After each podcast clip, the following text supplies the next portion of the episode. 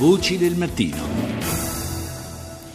E facciamo adesso il punto su un problema come quello dell'evasione dell'RCA auto, un problema che riguarda ben 4 milioni di veicoli in circolazione senza assicurazione, un problema derivante soprattutto da costi, costi sempre molto alti delle polizze. La spesa annuale si attesta infatti in media sui 604 euro, un salasso soprattutto per i neopatentati che spendono, pensate, il 338% in più rispetto alla polizza di un guidatore adulto. Ne parliamo con Paolo Martinelli, presidente di Altro Consumo. Buongiorno. Buongiorno Presidente. Sì, buongiorno a voi. Buongiorno. Allora, un problema eh, che sembra effettivamente senza eh, soluzione, soprattutto se consideriamo i costi medi in Italia rispetto al resto d'Europa. L'impatto sul reddito di una famiglia italiana delle RC Auto del 3,2% su base annua, in media dell'1,8% in Europa. Il costo del premio è doppio di quanto si paga in Francia e supera dell'80% quello tedesco. Come se ne esce secondo lei?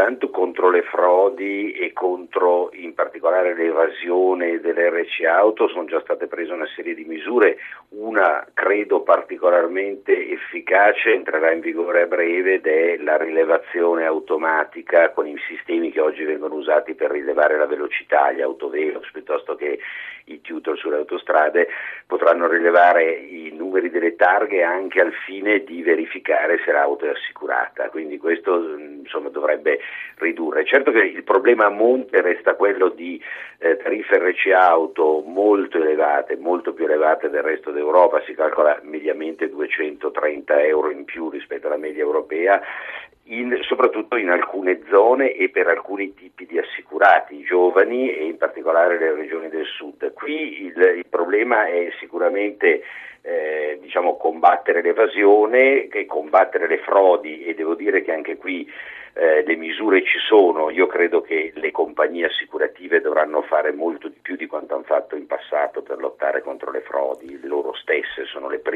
ovviamente in grado di farlo. Certo, credo Presidente. che finora sia stato fatto troppo poco. L'impressione comunque è che non esista una concorrenza seria tra le varie compagnie assicurative. Diciamo che esiste una concorrenza da qualche anno soprattutto tra canali distributivi, quelli tradizionali e quelli nuovi come telefono e internet. I consumatori devono giocare anche loro la loro parte ovviamente nel eh, scegliere e nel cambiare compagnia. La scarsa mobilità che c'è in Italia tra compagnie indubbiamente è un altro è un fattore problema, che, certo. che, limita la concorrenza, però è vero che eh, le tariffe più convenienti, più concorrenziali sono riservate a pochi e quindi eh, torniamo al problema di prima. Certamente il Consiglio, oggi le polizze RC auto non hanno nemmeno bisogno della disdetta, è facile cambiare, basta, basta fare un minimo di ricerca. Ma c'è una forma di pigrizia insomma anche degli automobilisti. Beh, c'è anche quella che indubbiamente ostacola e danneggia anche chi può avere consistenti importanti risparmi, l'altro consumo certo. ha calcolato che si può risparmiare